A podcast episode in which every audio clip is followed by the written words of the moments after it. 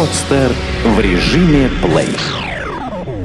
Авторская программа Анатолия Кутузова «Время действий». Реальные истории об активности, развитии и предпринимательстве в любой сфере. Время действий.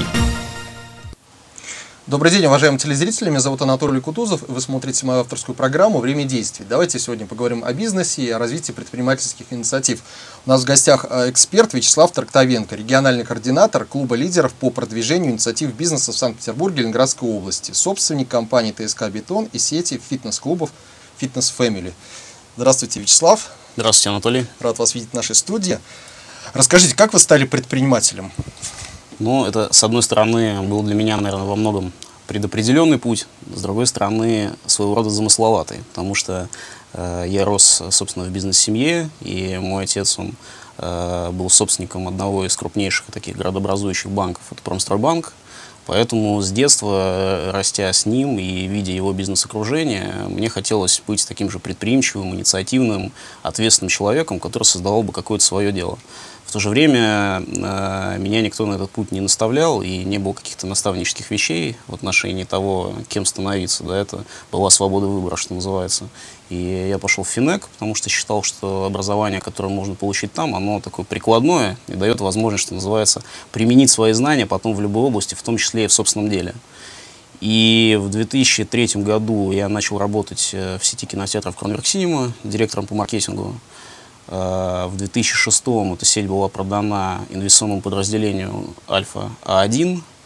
И э, во время работы в этой сети я познакомился со своим будущим партнером Денисом Радзимовским, с кем, собственно, мы решили делать проект э, сети кафетериев Микс, uh-huh. который был таким моим полноценным первым собственным бизнесом. Uh-huh. На сегодняшний день эта сеть удачно продана сетевому игроку. И, собственно, по большому счету это предопределило мой путь в бизнесе. Угу.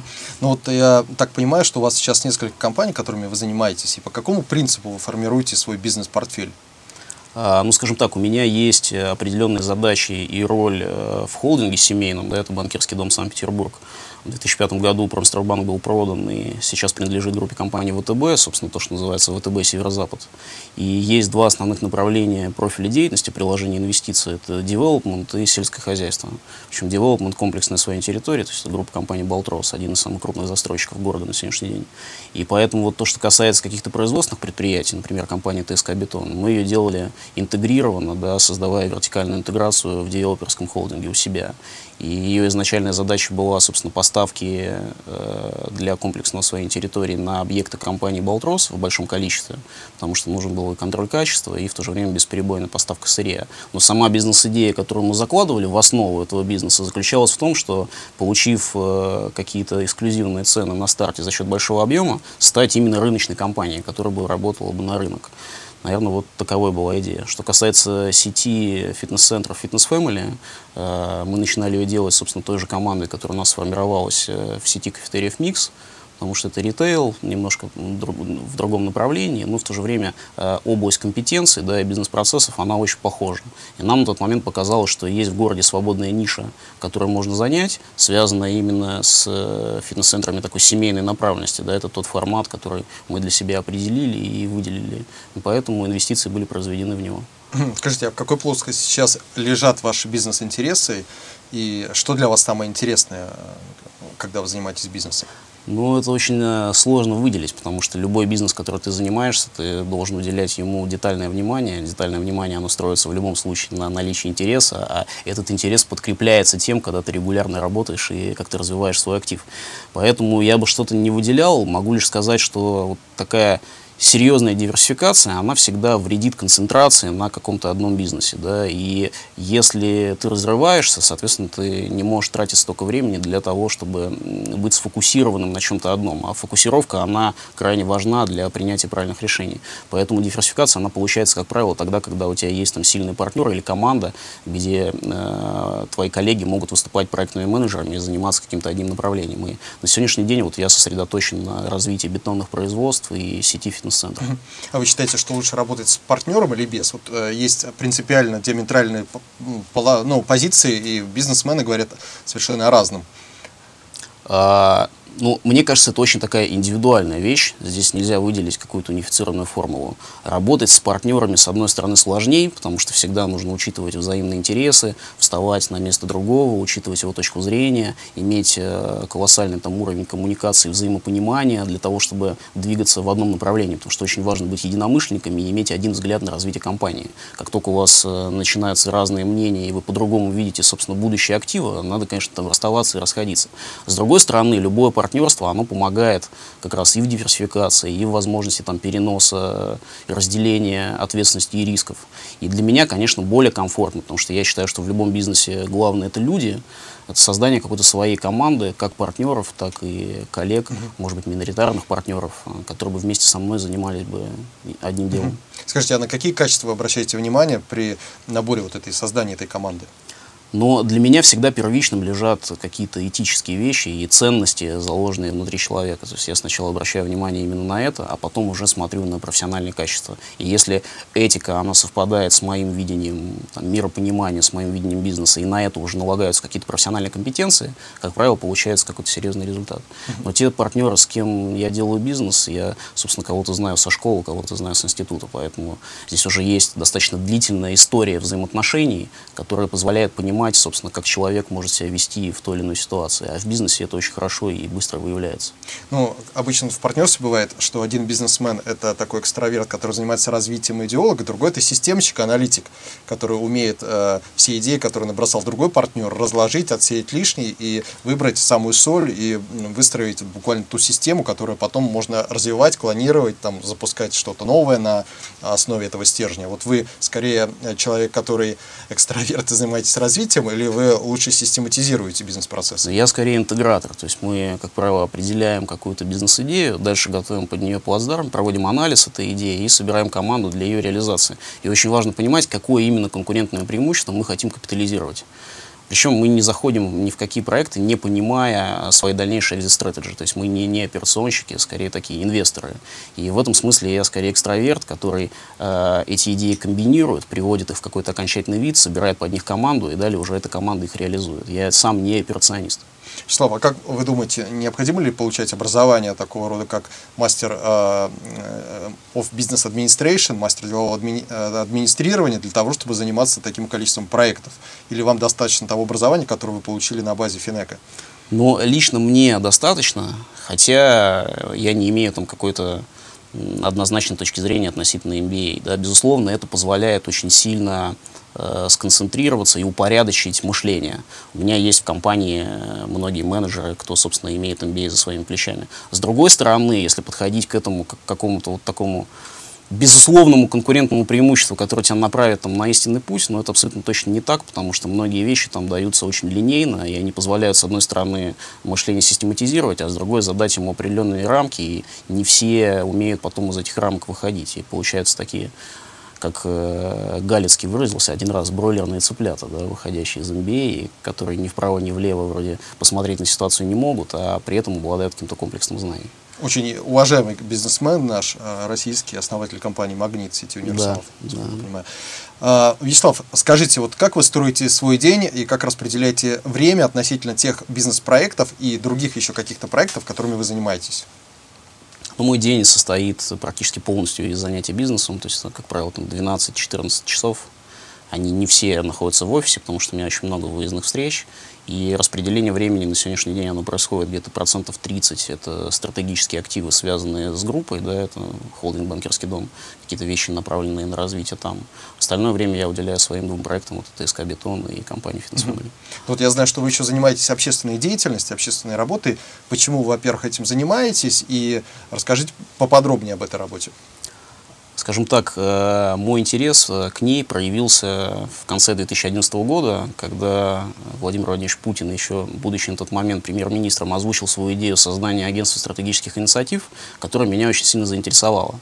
Сначала, когда он об этом говорил, я вообще мало что понял. Но мне понравилась идея, связанная с тем, что есть желание создать э, какую-то такую коммуникационную структуру, выполняющую функцию интегратора между органами исполнительной власти и предпринимателями. Причем набор в нее на замещение вакансий директоров осуществлялся среди предпринимателей. Это была принципиальная позиция, связанная с тем, что если вы занимаетесь инвестиционным климатом, вы общаетесь с предпринимательской средой, желательно, чтобы вы говорили с ними на одном языке, а не были скованы вот этими чиновничьими бюрократическими рамками. Меня эта идея очень заинтересовала, я этим увлекся, поучаствовал в конкурсе на замещение вакансии директора, и э, финальный отбор туда прошло 200 человек со всей страны, хотя в изначально там участвовало несколько тысяч. И возникла очень э, такая интересная, живая аудитория предпринимателей, собственников бизнеса, в основном таких self-made men, которые сами себя сделали. И они решили вот эту активность не терять, поскольку в агентстве могло в итоге работать всего 4 директора, как-то попробовать свои вот это инициативное желание повлиять на что-то, кроме собственного бизнеса, и свои собственные компетенции как-то реализовать еще для помощи стране, сохранить. И так, собственно, возникла идея создания клуба лидеров. И один из директоров агентства направления «Новый бизнес» Артем Давидович Аветисян, он стал председателем клуба, и первыми 50 предпринимателями, которые, собственно, этот клуб основали, было написано письмо в «Коммерсанте» на имя президента с просьбой эту идею поддержать. И поскольку наблюдательный совет агентства стратегических инициатив возглавил э, Владимир Владимирович Путин, он на первом наблюдательном совете поддержал идею создания клуба. С этого момента клуб начал свою работу в поддержке национальной предпринимательской инициативы и тех проектов, которые, собственно, агентство стратегических инициатив развивает. А, Вячеслав, ну вот вы являетесь региональным координатором клуба по Санкт-Петербургу и Ленинградской области. Расскажите об этой работе. Что значит быть координатором и какими проектами вы занимаетесь непосредственно вот в нашем регионе? Ну, у нас на сегодняшний день э, в петербургском отделении э, собрано порядка 30 предпринимателей. Это все э, владельцы, совладельцы бизнеса, средний возраст 36 лет. Причем в основном э, это те сферы, которые являются стратегически важными отраслями для города, то есть представлены практически все сегменты бизнеса на сегодняшний день. И основная деятельность, она строится на э, реализации проектов национальной предпринимательской инициативы, то есть работа с дорожными картами, которые были разработаны предпринимателями на площадке ОСИ, для решения задачи улучшения позиции России в рейтинге Всемирного банка Doing Business. Как известно, задача стоит там с 2012 места, с 2012 года, со 120 места, да, перейти на 20 в 2018 году. Как вы думаете, насколько это реально? А, мне кажется, что это вполне реально. Были очень там серьезные сомнения на старте, когда все этой работой занимались. Но сейчас, когда там 11 дорожных карт утверждены и созданы, и по ним идет системная работа, и в этой работе заинтересованы как органы власти, так и предпринимательская среда, очень много новых законопроектов вносится, нормативно-правовых актов, мы видим, что эти изменения, они начинают происходить. И поднятие России там уже на 92 место на сегодняшний день, да, то есть на 30 позиций, а по некоторым дорожным картам там и в топ-30 мы вошли, оно уже показывает некую положительную динамику. И, конечно, там ближайшие два года, они во многом будут в этом смысле определяющими. То есть клуб лидеров занимается э -э этой частью деятельности. Есть э, региональный инвестиционный стандарт, который также разрабатывался предпринимателями на базе агентства, э, который тиражирует лучшие практики инвестиционной деятельности и взаимоотношений органов региональной власти с инвесторами. Мы на сегодняшний день внедряем его в Петербурге при поддержке комитета по инвестициям, собственно, они ответственны за эту работу. И на сегодняшний день там 8 из 15 разделов в Петербурге внедрено. Ну, правильно ли я понимаю, что вот эти вот 11 дорожных карт, они каким-то образом связаны с метриками вот этого рейтинга Всемирного банка Doing Business? То есть э, это те показатели, которые могут повлиять в результате на улучшение э, конкурентной позиции в этом рейтинге э, России. Абсолютно. То есть каждая из дорожных карт, она отвечает за одно из направлений, которое измеряет Всемирный банк в своем рейтинге Doing Business. В частности, вот э, первые основные пять карт – это упрощение получения разрешения на строительство, подключение к электросетям, прохождение грузов через таможню, таможенное администрирование, регистрация предприятия и регистрация юрлиц – они целиком и полностью отвечают тем направлениям, которые мерит Doing Business. По ним на сегодняшний день реализовано там, порядка 30-35% процедур, то есть внесение законодательных изменений. И клуб лидеров занимается тем, что проводит контрольные закупки на предмет того, а как, собственно, реализовывается правоприменительная практика на местах. Потому что, как известно, рейтинг Doing Business там, до последнего времени он измерял только Москву, и с точки зрения работы чиновников, было крайне сложно понимать, а насколько, собственно, на местах те изменения, те законодательные вещи, которые внесены в дорожную карту, и что такое дорожная карта? Это просто название roadmap, там, да, с английского языка, но по большому счету это план действий, который имеет там четкие сроки, э, четкое время внесения законодательных изменений и на выходе упрощение процедур. То есть в части строительства там с 36 сегодняшних имеющихся процедур до 14, там, да, сокращение с полутора лет получения разрешения на строительство до трех месяцев. То же самое там по электросетям. И клуб лидеров на местах в регионах, в том числе и в Петербурге, проводит контрольную закупку, когда предприниматели сами, отмечая в дневниках наблюдений, проходят эти процедуры и видят, насколько те законодательные изменения, которые внесены в дорожные карты, работают на практике, на деле. Если это на самом деле не так, э, э, дневник наблюдений и результаты этих контрольных закупок, они позволяют выявить реальность, насколько это действительно эффективно и работает на сегодняшний день. А скажите, а вот как э, принцип заполнения вот этого дневника, на чем основан? То есть какие метрики вы вносите? Там количество времени потраченное, там, не знаю, стоимость процедуры или что-то Там еще? есть, да, три основные вещи. Это количество процедур, их стоимость и время прохождения процедур. То есть дневник наблюдения, он полностью простроен по самой дорожной карте. То есть это то количество процедур, их время и стоимость, которые есть в получении разрешения на строительство. Также по электроэнергетике. И по каждой из процедур видно, больше оно времени заняло или меньше. Возникли какие-то дополнительные процедуры, которых в принципе не должно быть, или они не заложены. Или какой-то законный акт, он уже эту процедуру отменил, а в регионе она все равно продолжает действовать, хотя так быть не должно, и это, собственно, противоречит уже сегодняшним практикам. Слав, но получается, что в каком-то смысле это такое маркетинговое исследование, вот контрольная закупка, то есть реализация проекта э, дорожной карты, каким образом значит, бизнес работает. Вот сколько необходимо провести вот этих замеров, контрольных закупок для того, чтобы сложить объективную картину о ситуации? Но по большому счету это э, в самой э, процедуре контрольной закупки заложена некая маркетинговая составляющая, абсолютно правая. Она называется mystery shopping и очень распространена, применяется в бизнесе на Западе. Когда, тайный собственно, покупатель. тайный покупатель да, uh-huh. замеряет там, на собственном примере, как работают те или иные процедуры. Особенно это развито в ритейле. Да, как правило, там выборка 10-15 человек для измерения одной процедуры, оно дает там серьезные результаты.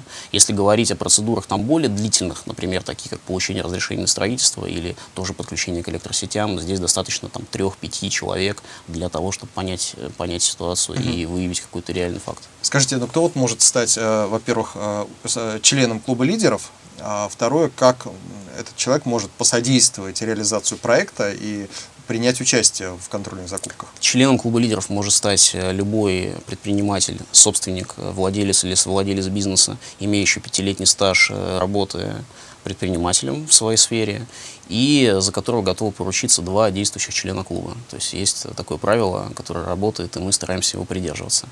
А участниками проекта контрольных закупок может стать любой предприниматель, не обязательно относящийся к клубу лидеров. Более того, поручение, которое дал президент, оно, собственно, дано клубу лидерам и другим общественным объединениям. И мы, как в Москве, так и в Петербурге, работаем с другими общественными предпринимательскими организациями. Это и «Деловая Россия», и «Опора России», и РСПП, ТПП.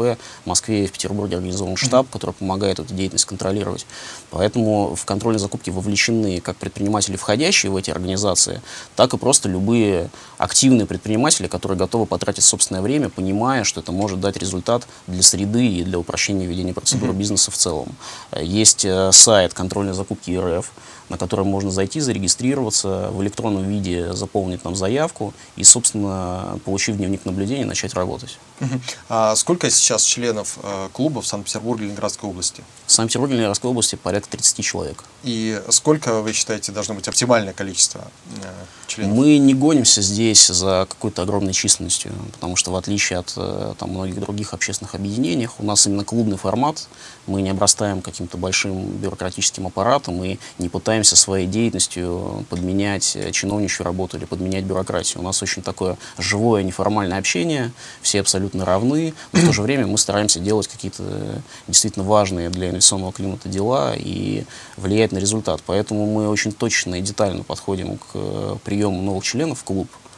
А, э, тот, кто хочет и чувствует в себе какие-то силы, да, и готов этим заниматься, потому что это действительно там серьезная работа, за которую не платят деньги, она там скорее является какой-то дополнительной нагрузкой. И надо в себе ощущать такое желание для того, чтобы ее делать.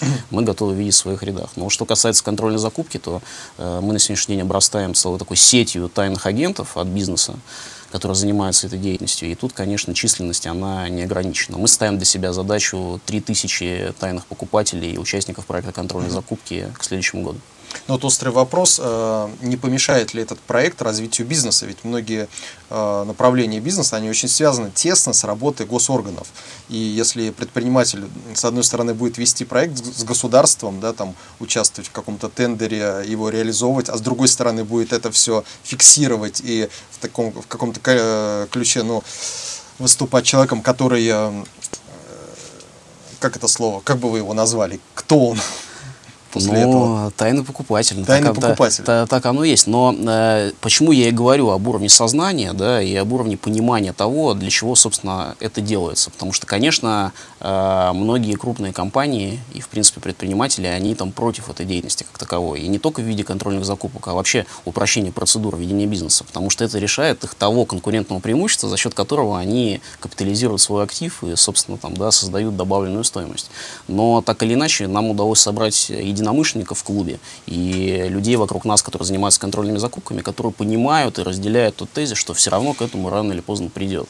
Мы сейчас все видим, и последнее выступление президента на экономическом форуме, оно тому пример, что основной задачей является упрощение регуляторной среды в условиях, когда инвесторы имеют большое количество рисков, а особенно сейчас там с той геополитической ситуации, которая сложилась, э, той точкой приложения их усилий, которая может действительно их завлечь для инвестиций в какие-то проекты в стране, это упрощение процедур ведения бизнеса здесь, да, те сроки и те гарантии, которые они могут получать, э, приходя сюда. И если не работать над этой средой сейчас, Э, очень могут быть печальные последствия для нас. И все равно кто-то этим будет заниматься. Пусть лучше этим займемся мы, кто готов уже сейчас свою энергию на это воплощать. И тогда при изменении какой-то конкурентной среды, при создании более там, одинаковых условий для компаний, входящих на рынок, мы будем иметь те же самые конкурентные преимущества. Но здесь, но здесь при этом нету э, никакой ангажированности. Да? Мы не пытаемся там, стоять за счет этого ближе к власти. Скорее наоборот, зачастую выполняя какие-то вещи там, и работая на улучшение инвестиционного климата, в регионе,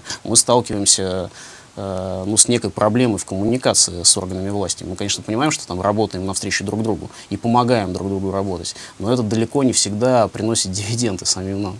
Вячеслав, ну вот хочется поговорить о каких-то промежуточных результатах. И я знаю, что Петербург входит э, в число 22 пилотных регионов, которые в этом году планировалось выстроить в национальном рейтинге инвестиционной привлекательности, и а, промежуточные результаты озвучивались на Петербургском экономическом форуме. Вот каковы эти результаты? Но э, хочется сказать э, для начала, что национальный рейтинг инвестиционной привлекательности, он как раз является прямым продолжением национальной предпринимательской инициативы и оценки работы регионального инвестиционного стандарта. -huh. То есть э, те направления, о которых я, собственно, и рассказывал. И э, его составляющая, она заключается в том, что оценку непосредственно результатов проводят сами предприниматели. То есть создан комитет, куда вошли там четыре основных предпринимательских объединения, и методом опросов производится оценка там, по четырем направлениям. Это институциональная среда, э, вопросы инфраструктуры и создания ресурсов, и поддержка малого бизнеса, по этим блокам, по первым результатам uh-huh. пилотного рейтинга, куда также вошел Петербург, uh-huh. Петербург занял одно из последних мест, если, если говорить про агрегированный рейтинг да, по всем четырем направлениям. Если смотреть отдельно и оценивать направления, то, например, по тому же вопросу инфраструктуры и предоставление ресурсов Петербург вошел там в третью группу, в зеленую зону. Это достаточно высокие показатели. Поэтому рейтинг пилотный. Тут надо смотреть, как за последнее время эта работа проходила. И я надеюсь, что эти результаты там они будут улучшаться. Например, Москва, в силу того, что Doing Business измерял э, и делал все оценки по стране именно по столице, за последние два года сделала достаточно большое движение вперед. Она попала в группу С. Хотя два года назад на том же самом экономическом форуме, когда Всемирный банк проводил свой субнациональный рейтинг региона, регионов по другой методике, по своей, Москва тогда заняла уверенно последнее место. И мне кажется, что вот такое движение вперед там, она как раз связана с этим рейтингом. И в этом смысле то, что теперь э, Всемирный банк и Doing Business, они оценивают и Петербург тоже, а также есть вот такие на данный момент не самые, наверное, лучшие результаты да, по рейтингу национальной беспривлекательности, мне кажется, должно подтолкнуть и органы исполнительной власти, и нас, как предпринимателей, для изменения этой ситуации. Ну, э, как я, я понимаю, многие руководители регионов не очень довольны результатами этого рейтинга. Вот я был свидетелем полемики, когда губернатор э, Кировского, Кировской области на форуме Никита Белых вел полемику с э, Андреем Белоусовым, советником президента Российской Федерации, на эту тему. Насколько объективен этот рейтинг и каковы результаты. Ведь есть нек- некие метрики, на которые, как я помню, он говорил, э, невозможно повлиять ему как губернатору. Я был свидетелем этой дискуссии, потому что она проходила как раз на нашем круглом столе клуба лидеров. Как бы вы могли прокомментировать? А, мне, кажется, разговор. мне кажется, что Никита Юрьевич все-таки здесь немножко кривит душой, потому что он ссылался на то, что у губернаторов нет полномочий влиять на представительство каких-то федеральных органов власти у себя в регионе, потому что они ему напрямую не подчиняются, а при этом влияют на те же самые процедуры. Но здесь все зависит от степени ответственности, от степени желания своим регионом управлять. Я ни в коей мере там не хочу давать оценку никому из губернаторов, потому что это абсолютно отдельная своя работа, и все они профессионалы. Но в то же время и Андрей Ремыч э, в своем ответе э, Никите Юрьевичу об этом сказал, и Артем Давидович, когда, в общем-то, реагировал на эту реплику, что посмотрите на другие примеры. Там есть пример Татарстана, есть пример Калужской области, которая единственная по всем пяти критериям, по четырем критериям, по которым идет национальный рейтинг, заняла первое место. Она единственная э, из всех регионов вошла в первое место по всем основным направлениям, где от роли, от личности губернатора, который сталкивается с теми же самыми проблемами, которыми, которые есть в Вятке, да, э, точно так же ограничен всеми теми же вопросами, но все-таки как-то умудряется их решать.